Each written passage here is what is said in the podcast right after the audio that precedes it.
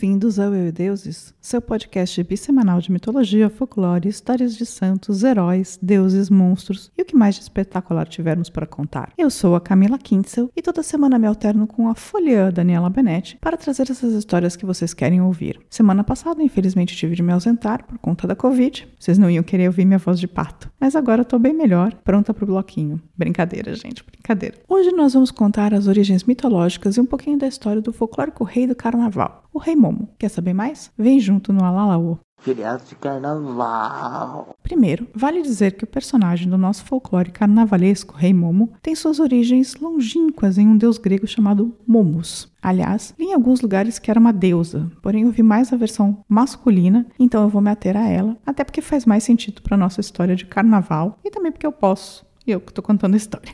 Momus, na Grécia, era o deus da crítica, da gozação, da ironia, do sarcasmo.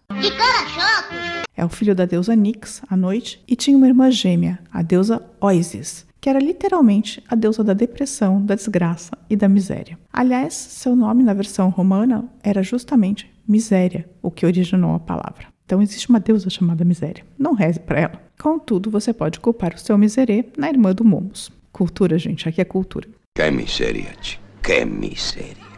Mas Momus não era um deprimido, muito pelo contrário. Ele era mais um insuportável mesmo. Ele era um deus que achava prazer em criticar os outros e o que eles produziam. Por isso é o pai da sátira. Dizem que ele foi tão longe na sua inconveniência que foi expulso do Olimpo. Mala mesmo, seu Momus, bem mala. Mas ele não era um deus pouco famoso, muito pelo contrário. Ele foi muito retratado na poesia, no teatro e nas histórias orais da Grécia Antiga. Até Esopo escreveu duas fábulas em que Momus aparece. Eu vou contar uma delas aqui para vocês. Nessa, ele é chamado para comentar três criações de três deuses: Atena, Zeus e Poseidon.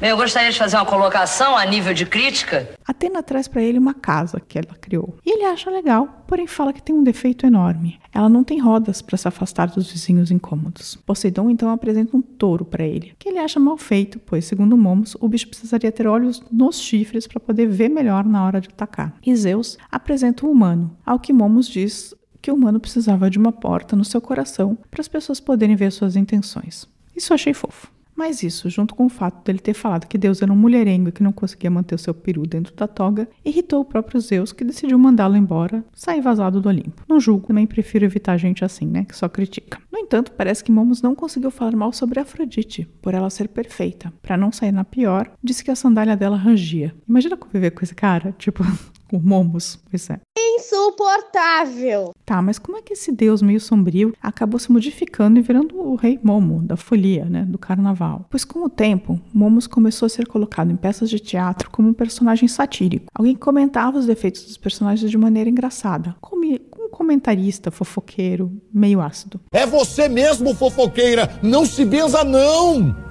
Então, com isso, começou-se a pensar que ele podia ser um tipo de rei, rei, do caos, em especial nas festas que envolviam bebida e sexo. Assim, por exemplo, nas bacanais romanas, o rei Momo era escolhido entre os mais belos dos soldados. Ali ele já tinha virado um personagem mesmo. Porém, com o tempo, as pessoas começaram a ver Momos ainda mais como um crítico bobo, desacreditado, do que como um cara do submundo e mais sombrio, o que de fato ele era na sua origem. E com essa mudança, ele foi se transformando aos poucos em algo bem mais perto de um bobo da corte. Sua representação grega de um deus sempre tirando uma máscara e segurando um cetro que na ponta tinha a cabeça de um boneco com quem, para quem ele falava suas críticas, foi sendo levada adiante até a Idade Média, quando ele ganhou uma touca de guizos típica dos bobos da corte.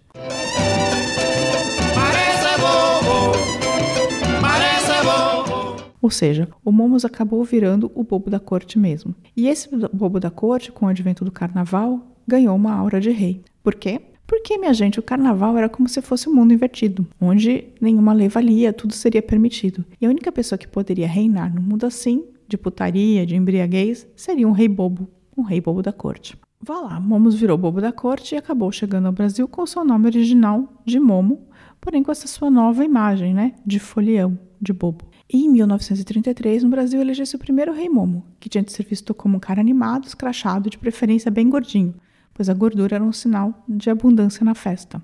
A primeira pessoa a ganhar a coroa foi o jornalista Moraes Cardoso, que ocupou o trono até morrer, em 1948. E essa foi a história de Momos, o deus que acabou virando Momo, o rei do carnaval. Se você quiser ouvir mais histórias como essa, acompanhe sempre o nosso podcast, que toda segunda e quinta tem caos novo. Se quiser pedir um tema específico ou elogiar a beleza da voz e da Daniela Benetti toda, escreva para contato arroba euedeuses.com.br e espalhe a palavra para seus amigos e parentes. Assim a gente continua com vontade de produzir conteúdo gratuito e cheio de amor para vocês. Bom carnaval, folhem bastante.